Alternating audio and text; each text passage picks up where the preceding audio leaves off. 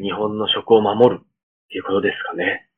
自分らの農地を守る。日本の土地を守る。もうここのまんまここの小田原の地域が潰れてしまえば小田原の柑橘、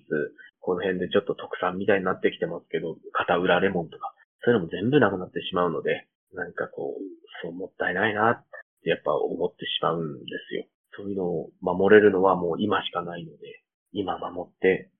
次の世代につなげたいです。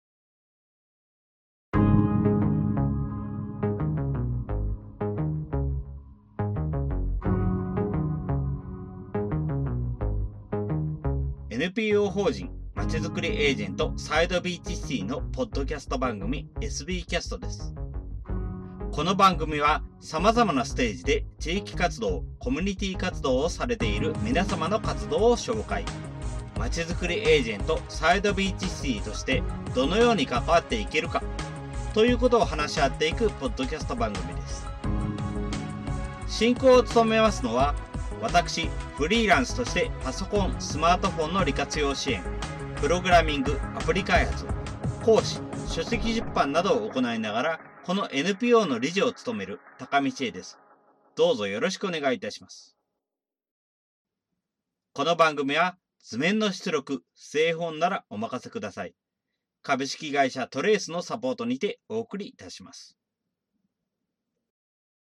それでは今回のゲストは小田原にて、清少海風ファームという団体を組織していらっしゃいます、屋号四郎さんにお越しいただきました。屋号さん、どうぞよろしくお願いいたします。よろしくお願いいたします。よろしくお願いいたします。はい。では、まず簡単にではありますが、自己紹介をお願いできますでしょうか？はい、わ、かりました。えー、屋号農園の屋号四郎と申します。えっ、と、神奈川県の小田原市という場所の、あの、石橋という地区で農業を、えー、営んでおります。えっと、石橋という場所はですね、あの、清少バイパスの一番出口のところで、えー、海沿いの比較的温暖な土地で、えー、段々畑なんかが目立つ、レモンとかみかんの、あの、生産が盛んな地域で、えー、農業をしております。ありがとうございます。はい。こちらの農場にて活動をしているほかに、はい。今回、清少海風ファームはいとか、はい、いろんな活動をされているということで、はい、先日は、小田原100人会議の方にも出ていただいておりますけれども、はい。彼が活動するようになった経緯について、はい。多分内容的には前回のお話と被るところもあると思いますが、はい。改めてちょっとお伺いできますでしょうか？はい、わかりました。えっとですね、私、あの、グッドデイマルシェっていう、えー、マルシェ団体のチームの代表もやってるんですけれども、こちらのマルシェの団体はですね、もともとヒルトン小田原さんの営業部長さんに、ヒルトンの目の前にチャペルがあるんですけど、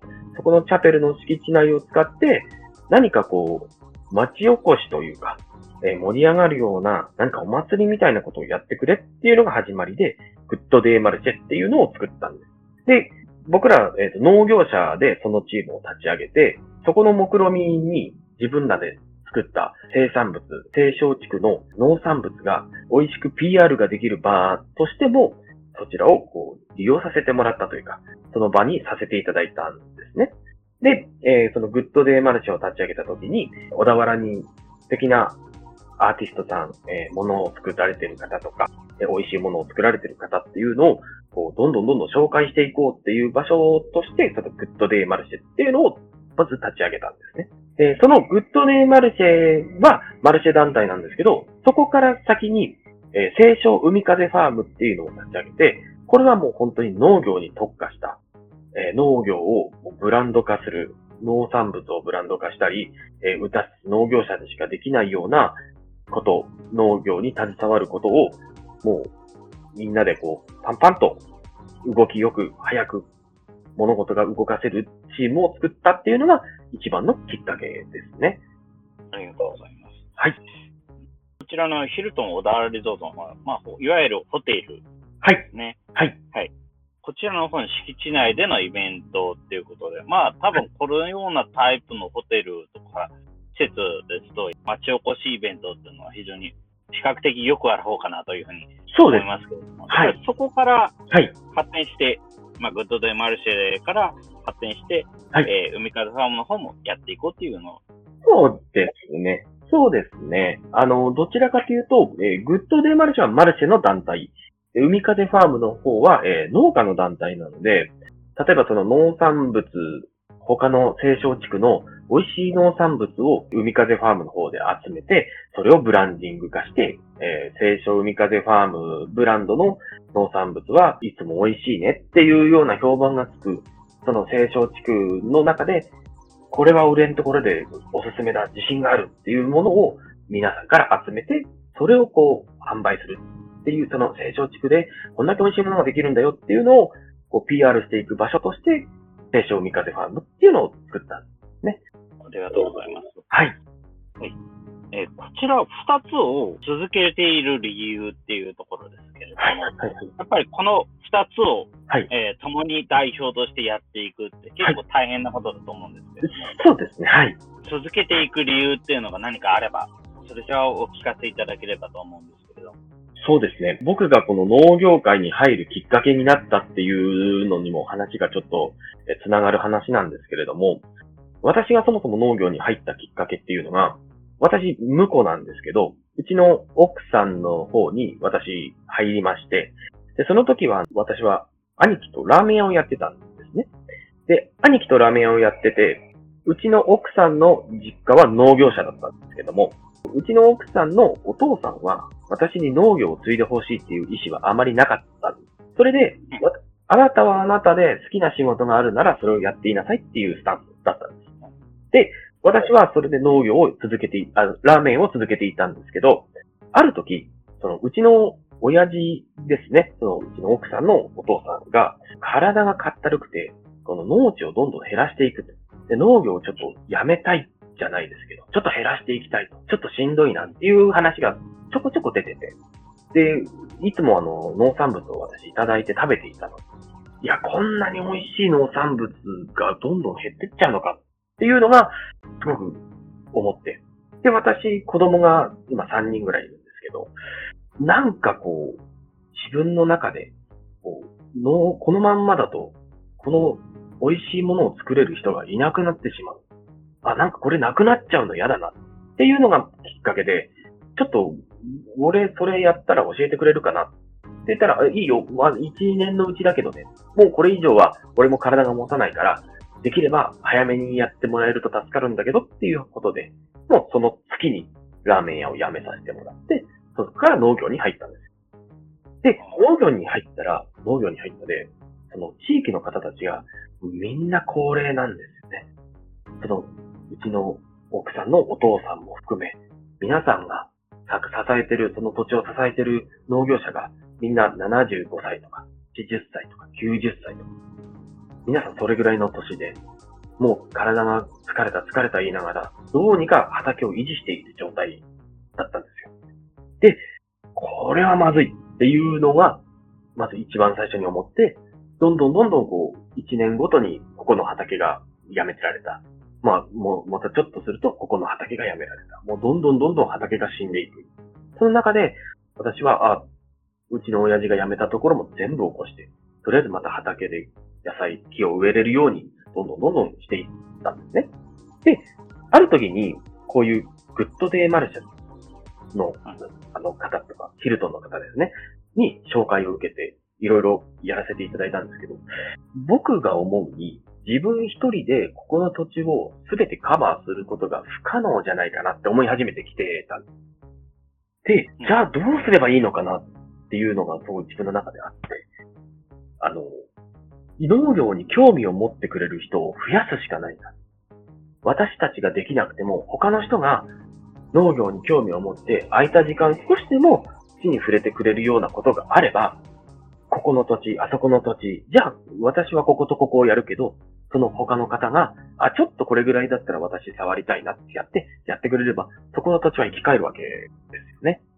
っていうので、そのグッドデーマルシェのやってて、小田原でいろいろな方たち、いろいろな業種の方たちと知り合いになって、そういう方たちが農業だったり、石橋っていうこの土地を興味を持ってもらって、少しでもこう、農地を元に戻すっていうのを今やっている状態です。海風ファームでブランド化して収入を上げて、人を雇って農地を起こすっていうのを僕は最終目標としてやって、最終的にはここの石橋という土地が全部生き返って、昔あったみかん畑の綺麗な土地に戻ればいいなっていうのが、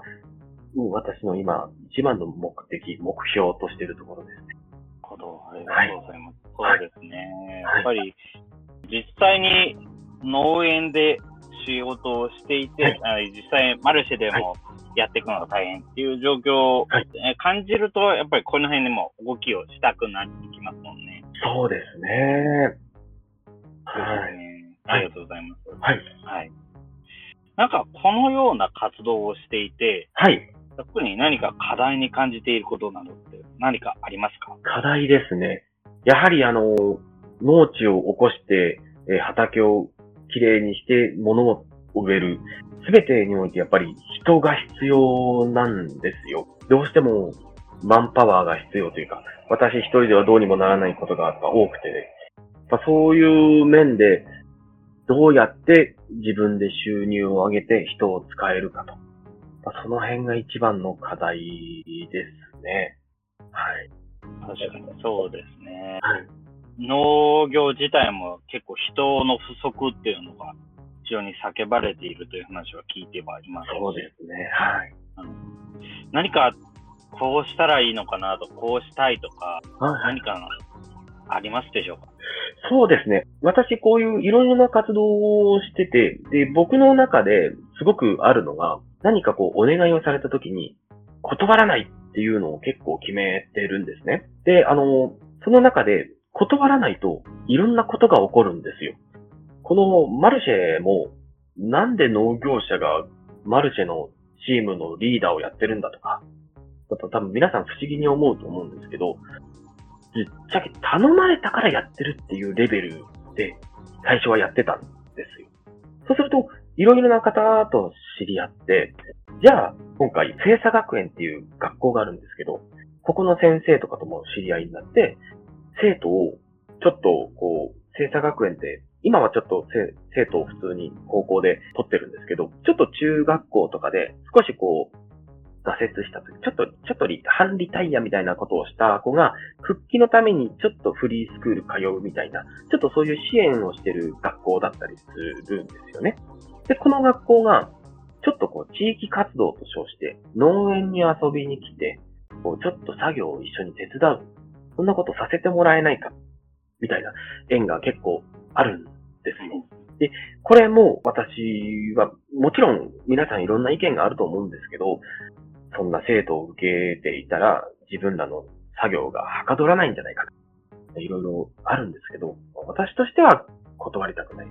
すごく素敵な縁だなと思って、あ、いいですよ、もちろんやりましょう。っていうことで、うちの農園に生徒さんたちが来て、できる子にはもう本当に機械を使ってもらって、チェーンソーで木を切ってみたり、あの草刈り機で草を刈ってみたり、えー、みかんを収穫したり、まあ、いろんな作業をしてもらってるんですけど、その中で新しく新1年生で入る子がもう農業をやりたくてしょうがない。で、そういう子が、屋号さんのところで、うちら農家の、もうずっとぴったりくっついて、農業をさせてもらえないかっていう話が来て、大変そうなのかなと思いながら、いいですよって、すぐ二つ返事 OK したんですね。で、その子は今もずっと一緒にいて、農業高校では味わえない本当の農家の今の動き方、やり方、販売の仕方っていうのを全部今教えているんですよ。なんか、こういう縁も多分私が何も断らないで来たからいただけた縁で、何何かこう、あ、やっぱちょっとそれは無理ですねって言言ってれば多分そんな縁もくださらなかった。こういうのもすごく嬉しいことですし、こう、もう一つ、黒岩知事神奈川県の黒岩知事が、うんうん、あの、うちの農園に視察しに来ていただいたんですよ。鳥獣害がひどいとか、あと、ドローン事業ですね。そういうのをちょっと農業でいろいろできないかっていうので、ちょっと農業の私がやってる時に知り合いが、そういうのをちょっと受け入れてくれる人いないかって言った時に私を推薦してくれて、で、いいですよどうぞどうぞ。全然いつでもいいです。っていうことで、あの、黒岩さんに来ていただいて、で、未だにそれはあの、ドローン事業として農業にドローンを参入させることができるんじゃないかっていうので、今、県の方と打ち合わせをしてるんですけど、そういう、何かこう、こういうグッドデイマルシェをやって、いろんな方にこう認知していただいたおかげで、なんかこういういろんな方と知り合いになれて、こういう面白いお話をいただいてるっていうのが今の現状ですかね。なるほど。はい。そうですね。はい。すごいつながりが、いろんなところにつながってるなっていう感じがありますね。はい。ありがとうございます。はいそれでは、ちょっとグッドデイマルシェの方にも、はいえーお話をちょっと聞いてみたいんですけれども、はいこちらのグッドデイマルシェ、はいえー多分まあ定期的に開催しているっていう形になるんでしょうか？そうですね。ヒルトン小田原さんの方で定期的に開催していたんですが、今ちょっとコロナの影響が出まして、今一旦ストップをしている状態なんですよ。ああ、なるほど。そうですね。はい。なんですけど、やっぱね、ヒルトンさんは企業ですし、ちょっとまあ何かあったら怖いっていうので、基本的にはストップしている状態なんですけども、ちっちゃく、今最近少しずつマルシェとかも復活し始めていて、また全然違うところで、ちょっとそういう話がポロポロと出て今いる状態で、これもちゃんと決まり次第、Facebook や何やらで告知はさせていただこうかなとは思ってるんですけど、今そうですね、1、2、2件ぐらいマルシェの依頼が来てまして、うん、それはちょっとまたそこにちなんだ、地域にちなんだところで、青少地区なんですけど、そこでまたマルシェを開こうかなとは思っております。それは、まあそれ以外の場所、ヒルトン小田原さん以外の場所も含めてって感じですか？はい。ヒルトン小田原さん以外の場所で、今マルシェの依頼が来てまして、そこで、うん、マルシェを開こうかなとは思ってます。なるほど。はい。はい。こちらちょっとグッドデイマルシェについてとかということで見させていただいているんですけれども、はいこちら結構いろんなあ農業関係以外の方々も来ていらっしゃるとのことですけれども、そうですね。はい。が今回一番こちらの方で見て見つかったのが、あのはい今小物を制作されている方ははいですかね。はい。にも出店しているという状態みたいですが、はい、そうですねど。のような、はい。他にどのような団体さんとか出そう店で来ていらっしゃるんでしょうか？そうですね。えっ、と、グッドデマルシェの方は、もう本当にアーティストさんですね。小田原から青少地区の方たち、まあそこを飛び越えた方たちもいらっしゃるんですけど、子供服を作ってる方、バッグを作ってる方、ピアス、装飾品を作ってる方もいらっしゃいますし、あと、ご飯、パン屋さんだったり、ね、キッチンカーでハンバーガー売ってたり、いろんなこう、お祭りですね。みたいなことを今やってる会なんですよね。もう50店舗とか100店舗とかの店舗さんにあの出店をしていただいて、テントでこうバーっとやってもらっているっていう状態ですね。なんかうん。このグッドデイマルシェの方はちょっと多分よそのそのマルシェ団体とちょっとコンセプトが少し違ってですね。私たちは農業者で、仕事は農業を基本メインでお仕事をしているので、そのマルシェっていうものに売り上げやら、その、なんですかね、その収入をそんなに求めていないんですよ。はい。自分らは自分らの生産物を PR できて売れれば、私たちはそれで良いので、場所の代でお金がかかるとか、チラシを吸ってお金がかかるっていうのを生産者さんたちに出店費として少しだけいただいて、それでチャラになれば、私たちは私たちで生産者、生産物を売ってお金にしているので、そこにあんまり儲けは求めていないんですよね。多分そこはすごい変わってて、マルシェの団体は普通、マルシェの団体っていうので、一つ会社になっているので、出店費をもらって、そこで、あの、売り上げを上げて黒字にしていかないと、その人たちは食べていけないので、そういう意味だと、うん、結構気軽に参加できるマルシェだっていうので、皆さんからこう、うん、なんかそういう評判はいただいている状態ですかね。そうですね。なるほど。はいなんか見させていただくと、他にも、はいあの結構出し物といいますか、そうですね。出はい。店も出ていらっしゃるということで、非そうですね。常に本当に盛り上がっているイベントなんですね。そうですね。そのグッドデイマルシェっていうのは私たちは本部にはなるんですね。運営側にはなるんですけど、この海風ファームっていうのをそのグッドデイマルシェの中の一ブースとして出して、そこでこう、野菜は販売してて、こう、なんていうんですかね、本体、グッドデイマルシェの本体がありながら、清少海風ファームっていうのが出店してたり、みたいな形ですね。だから他のマルシェがあったら、清少海風ファームで他のマルシェに出店したり、っていう、この、なんていうんですかね、大きい団体の中に一つのチームがありまして、このチームはレスポンスよくパカパカ動く、いけるような団体になってますね。はい。ですね。はい、搭載ます。ホームページも見てますけど、はい、なかなか面白い感じが。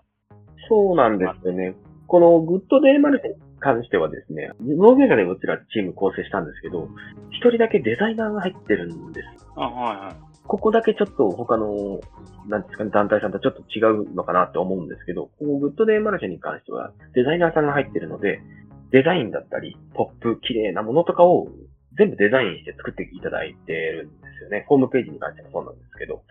なので、あの、そういう面では少しおしゃれな 形には、どんくさい農家がデザインの部分は全部そういう、ね、デザイナーさんにお任せしてるっていう形ですね。海風ファームにも同じデザイナーさんが入ってるんですけど、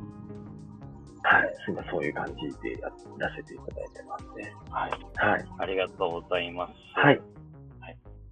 それではもう、かなり先ほどのドローンのやつもありますし、はい、出てるところもあるんですけども、はい、なんか IT について全体的にどういうふうに関わっていきたいかと、そういうのってのは何かありますか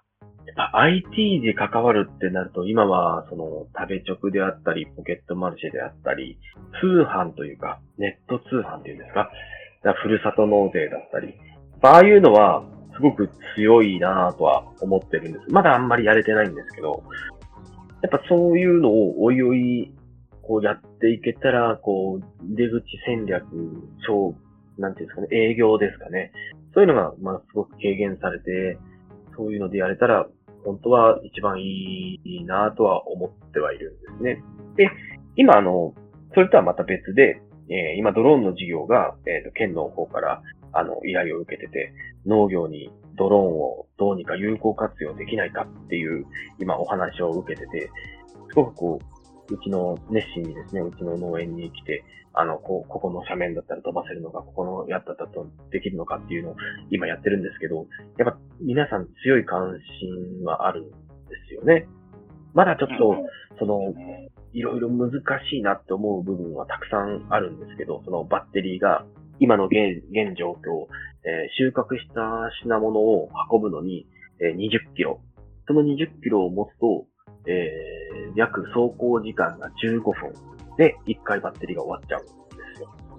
で、農業、はい、農業で15分のものを、あ、20キロのものを15分っていうものだと、多分全然間に合わない。なので、1時間ぐらい作業ができるようにするには、バッテリーをどんどんどんどん交換しながら、それをやる。で、やっぱ課題が多くてですね、すごく期待してる部分がたくさんあるがゆえに、なんとなくで入れるわけにはいかないんですよ。やっぱり使えないねっていう話には絶対したくないので、そうですね。やっぱドローン最高だよね。めちゃめちゃ楽になったよねっていうようにしたいので、今そこのドローン会社と、その県の方とじっくり話をしてですね、あの、どうやったらうまくドローンを使って、うちらが楽に作業ができるかっていうのを今考えてて、まあ、最終的には、えー、農薬も負ける、えー、収穫もできる、資材もそこに置けるっていう流れ。できれば自宅からあ自宅から、園地からですね、園地から自宅に置いてあるドローンを携帯かなんかでビビッと操作すると、園地までドローンが無人で、こう、オートパイロットで自分のところに GPS かなんかでファッと来てもらって、それをこう、ウィンチかなんかに引っ掛けて、そのまんま、そこにこう、ポッポッポッポって、トラックに収穫したものをどんどんどんどん積み込んでいって、で、そのドローンはそのまんまこう、自分の自宅に帰ってくれるような仕組みができれば、これはすごいことだなとは思ってはいるんですよね。すごいことですね。そうですね。でも多分農業でドローンをやるので、飾りではないので、リアルにドローンを使って、うわ、これはいいね、楽だねっていうところになるまで行くんであれば、それぐらいを目標に、最初はできないかもしれないですけど、それぐらいを目標にやれたらいいなとは思って。そうですね。はい。うん、結構大きいですね。そうですね。もう、トラックに、えーと折りたたんだドローンを20キロ持つって相当でっかいサイズなんですよ。それを乗せるのに、トラックにいっぱい積んでドローンを持って、今の現状況だとトラックにドローンを折りたたんだものを積んで、園地まで行って、そこで組み立てて、ドローンを飛ばして、で、品物を引き上げて、そこに乗っけるっていう感じなんですけど、それをすると、そのドローンを持って帰れなくなっちゃうんですよね。トラックに、あの、に、2が乗ってるんで、農産物が乗ってるので、持って帰れなくなっちゃうんで、何かうまい方法を考えないといけないなっていうふうに思ってますね、今は。ああ、なるほど。はいそうですね。うん確かに。あ自分なんかだとそんな大きなドローンっていうのをそもそも見たことがないので、うんうんうんうん。イメージがなかなかつけづらいところありますけども、やっぱりそうですね、はい。そんなに大きいものになるんですね。そうですね。やっぱね値段も1000万近くするものなので、やはりこう、なんていうんですかね、期待もすごく大きいですし、やっぱ皆さんも注目してての、今農業者の方、いろんな方集めて、そういうのの、こう、ディスカッションですか？させていただいて、やっぱいろんな意見が出る中で、うん、もうちょっと進歩進化したものじゃないと、まだ農業にはつけられないのかなーなんて思いながらも、でも、そんなこと言ってても話始まらないので、何かうまくいい、いいように、いい方向で、うん、できて、なんかみんなでシェアして、うまくドローンを使えるような世の中にすれば、もう先ほど言った高齢者の方が、やはり皆さん収穫したものを自分のところに回収する作業っていうのはやっぱすごく力使うんで、そういう方たちが少しでも長く園地を守っていただけるようになるんであれば、そういうドローンを地域で買って使い回すのか、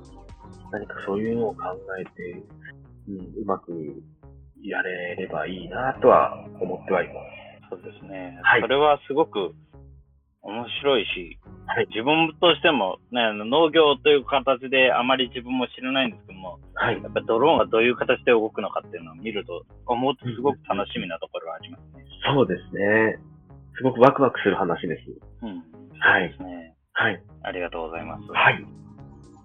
それでは続きまして、はいこれを聞いている人に何かしてほしいなというのって何かありますでしょうか？何かしてほしいことですか？はい。あ本当ですか？そうですね。そうですね。私からするとですね、これを聞いてらっしゃる方とか、皆さんそうなんですけど、農業っていうものが、今結構危機でして、こう、農産物が作れないくなるのが結構目前に来てる状態なんですよね。うちの園もそうですし、この辺の周り、皆さん辞められてて、で、この状況っていうのは意外とよそでもそういう状況で、この神奈川県っていう場所は結構皆さん担い手がいないっていう状態なんですよね。なので、できれば皆さん農産物に興味を持ってもらって、農業に興味を持ってもらって、少しでも農業というものに理解、もしくはこう、私でもいいので連絡をいただいて、ちょっと勉強したいよとか、ちょっと農地やってみたいよとか、なんかあれば、やる、やる気はあるけど、やり方わかんないよなんていう人がもしいらっしゃいましたら、ご連絡いただければ、僕らと一緒でよければ、一緒に回って、こうやってやるといいよ、ああやってやるといいよ、なんか物を植えたいんでしたら、何月ぐらいに来てくれれば、うちらこうやって植えるから、その時教えてあげるよとか、こういうふうに皆さんで自分らの土地を守っていきませんか？っていうところですね。そうですね。はい。まあ、ドキャストっていうところでも、最近農業って結構増えていますしね。あ、そうなんです。はい。農業についてっていうの、コンテンツは結構、ポッドキャストでは割と増えてきていて、やっああ、そうなんですね。ぱりはい、昼間聞いてらっしゃる方もすごい多いっていう話。ああ、そうなんですか。はいはい。はい。ラジオを聞いてるっていうような話になってきちゃうんですけども、やっぱり昼間ラジオを聞いてる人ってほとんどがはい。農業かトラック運転手っていう話を聞いたことあります。なるほど、そうですね。そうですね。だからそれもあって農業を題材にしたポッドキャストっていうのは最近増えてはきてああ、いますそうなんですか。はいへえ自分も何か自分がやってるってわけではないですけども、はいやっぱり農業っていう分野をはい。知ると、あ、この植物ってこんな意味、こんな効果があるんだとか、この植物にこんな歴史があるんだっていうのが分かったりして、非常に面白い、ねなので、自分をよく聞いてます。あ、本当ですか？いいですはいね。ありがとうございます。やっぱり、はいでも本当そういうようなところから農業っていうものに興味を持ってもらえればというふうに思いますし、そうですね。ね、はい、そうですね。はい。思います。なんか、僕がすごく強く思ってて危機を感じているのが、この農業という仕事が近い将来、子供が選択できない仕事になってしまいそうなのがすごく怖くて。はい。あの、僕にも子供がいるんですけど、農業を継いでほしいとは思わないんですけれども、農業っていうものが仕事の選択肢の一つで選ばせてあげれる時代にしておいてあげたいんですよね。うん、はいそうですね。はい。なので、できれば皆様のお力をお借りして、少しでも農地を守れるようにできたらいいなっていうのが僕の一番の願いです。はい。はい。ありがとうございます。はい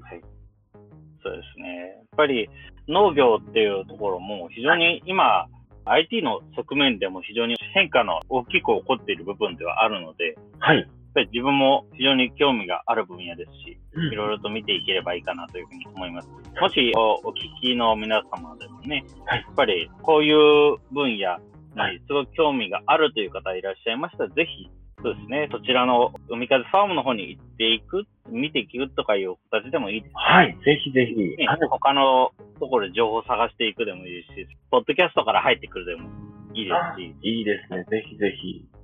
はいいろいろとところから入り口あるので、そうですね。見ていただければいいなと思いますね。はい。もうあのメンバーが結構いろいろ、今、海風ファームの方にメンバーがいっぱいいて、まあ私は果樹担当というか、まあ果樹をやってますし、その中にはあの野菜をやってる方がいたり、あのハウスでイチゴを作ってたり、梅を作ってる生産物が皆さん違っていろんな方がいるので、例えば海風ファームの方で、こう、こういうのを作ってみたいんだけどっていう話をいただければ、あの、そういう方を紹介しますし、何かこう、皆さんで少し興味を持ってもらって、えー月曜日から金曜日までお仕事をしたら土日のどっちかで土をいじってもらったり、そんなような未来ができたら、少しこの世界のその風景が変わるんじゃないかなっていうふうには、あの、思ってます。そうですね。はい。はい。ありがとうございます。ありがとうございます。はい。それでは、そういうような話も出てきましたし、はい。え今後、インターネットで、はい。ヤゴさんの活動を知るっていうには、どこを見ると一番いいとかっていうのはありますでしょうか？そうですね。まあ、基本的にあの、屋号白の方で、Facebook で日々の作業だったり、まあ、ちょっと更新頻度は低いんですけど、まあ、日々の作業だったり、あとはそのイベントの告知だったり、っていうのは、まあ、Facebook の方で、グッドデイマルシェ、海風ファーム、あと、まあ、屋号白の方でやってます。えーあとはですね、海風ファームの方と、あと、グッドデイマルシェの方では、あの、ホームページがございますので、何かそういうイベントがあるとか、こういうことをするよっていうのが決まりましたら、そちらの方に記載させていただきますので、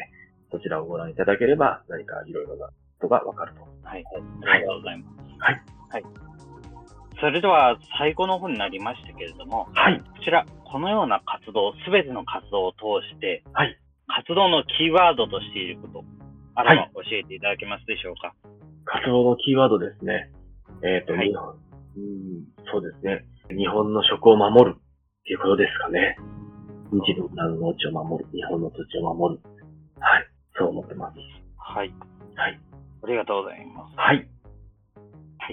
そうですね。シンプルですけど、本当に日本の食を守るのに、すごくやっぱ農業重要ですもんね。そうですね。もうここのまんまここの小田原の地域が潰れてしまえば小田原の柑橘、この辺でちょっと特産みたいになってきてますけど、片浦レモンとか、そういうのも全部なくなってしまうので、何かこう、そうもったいないなってやっぱ思ってしまうんですよ。そういうのを守れるのはもう今しかないので、今守って次の世代につなげたいです。そうですね。はい。はい。ありがとうございます。はい。それでは他は何かありますでしょうか？これはぜひ言っときたいとか、そういうようなことでそう何かありますか？ですね。と、まあ、一応ある程度のことは全てお話しさせていただいたので、あとはそうですね。なんか、海風ファームの方で、あの、貸し農園とかをやることがありそうなので、そういうことがあったらまた告知させていただこうかなとは思っております。はい。ちょっといろんな、なんかこう、ことが、こう、海風ファームの方で、ちょっといろんなのが動いてて、近々、えーマルシェがあったり、あのそういうのがたくさんあるので、それはあの、ホームページの方で、あの、告知させていただきますので、あの、何卒そちら、あの、チェックしていただいたら、あの、あります。よろしくお願いいたします。そうですね。じゃあもうそこも含めて、ぜひぜひ、はいえー興味あるっていう方は、えー先ほどの Facebook ページ、はいホームページなど。見ていただければはい。ですね。あの、もう、Facebook の方は、あの、この、SB キャスト聞きましたって言ってくれて、あの、友達と接してくれれば、あの、全部 OK なので、あの、ぜひぜひ興味ある方は、何かこう、いろいろ一緒に何か楽しいことしましょう。はい。そうですね。はい。ありがとうごはい、ざいます。ありがとうございます。それでは、今回のゲストは、小田原にて海風ファームや、あとはグッデイマルシェなど、いろいろな活動をしていらっしゃいます、矢郷史郎さんにお越しいただきました。はい。矢郷さんどうもありがとうございました。ありがとうございました。はい。ありがとうございます。ます。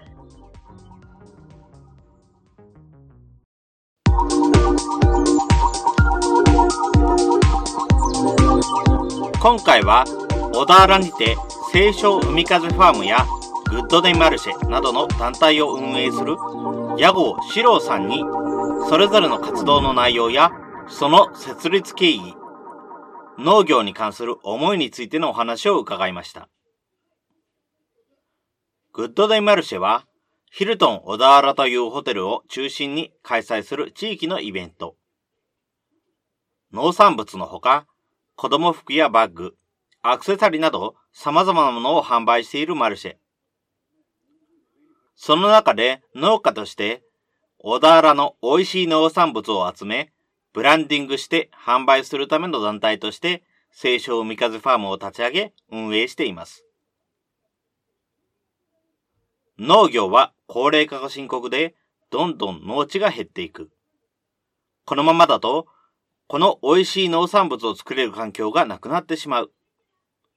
それに危機を感じて農業を始めた屋号さん。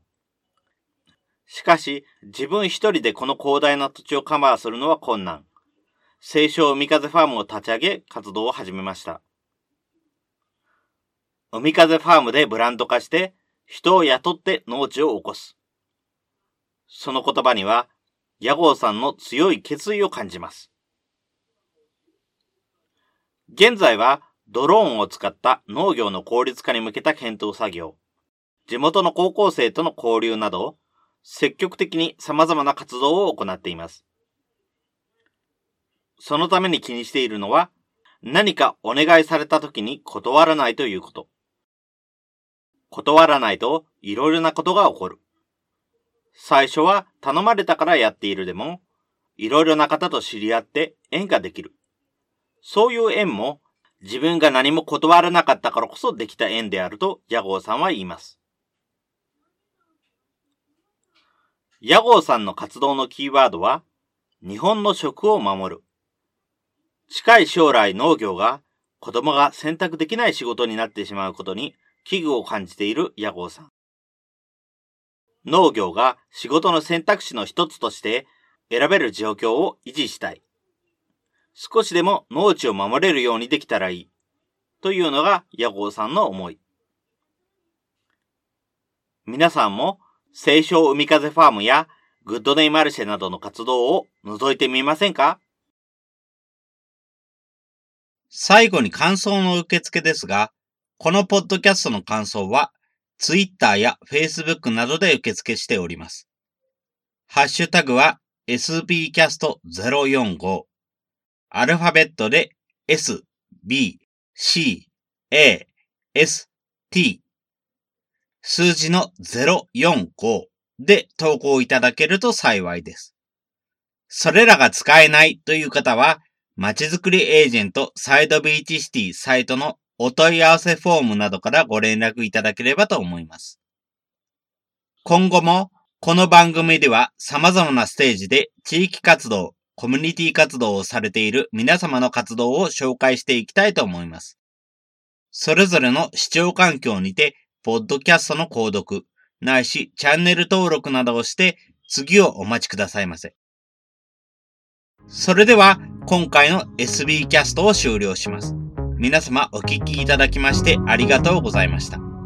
この番組は図面の出力、製本ならお任せください。株式会社トレースのサポートにてお送りいたしました。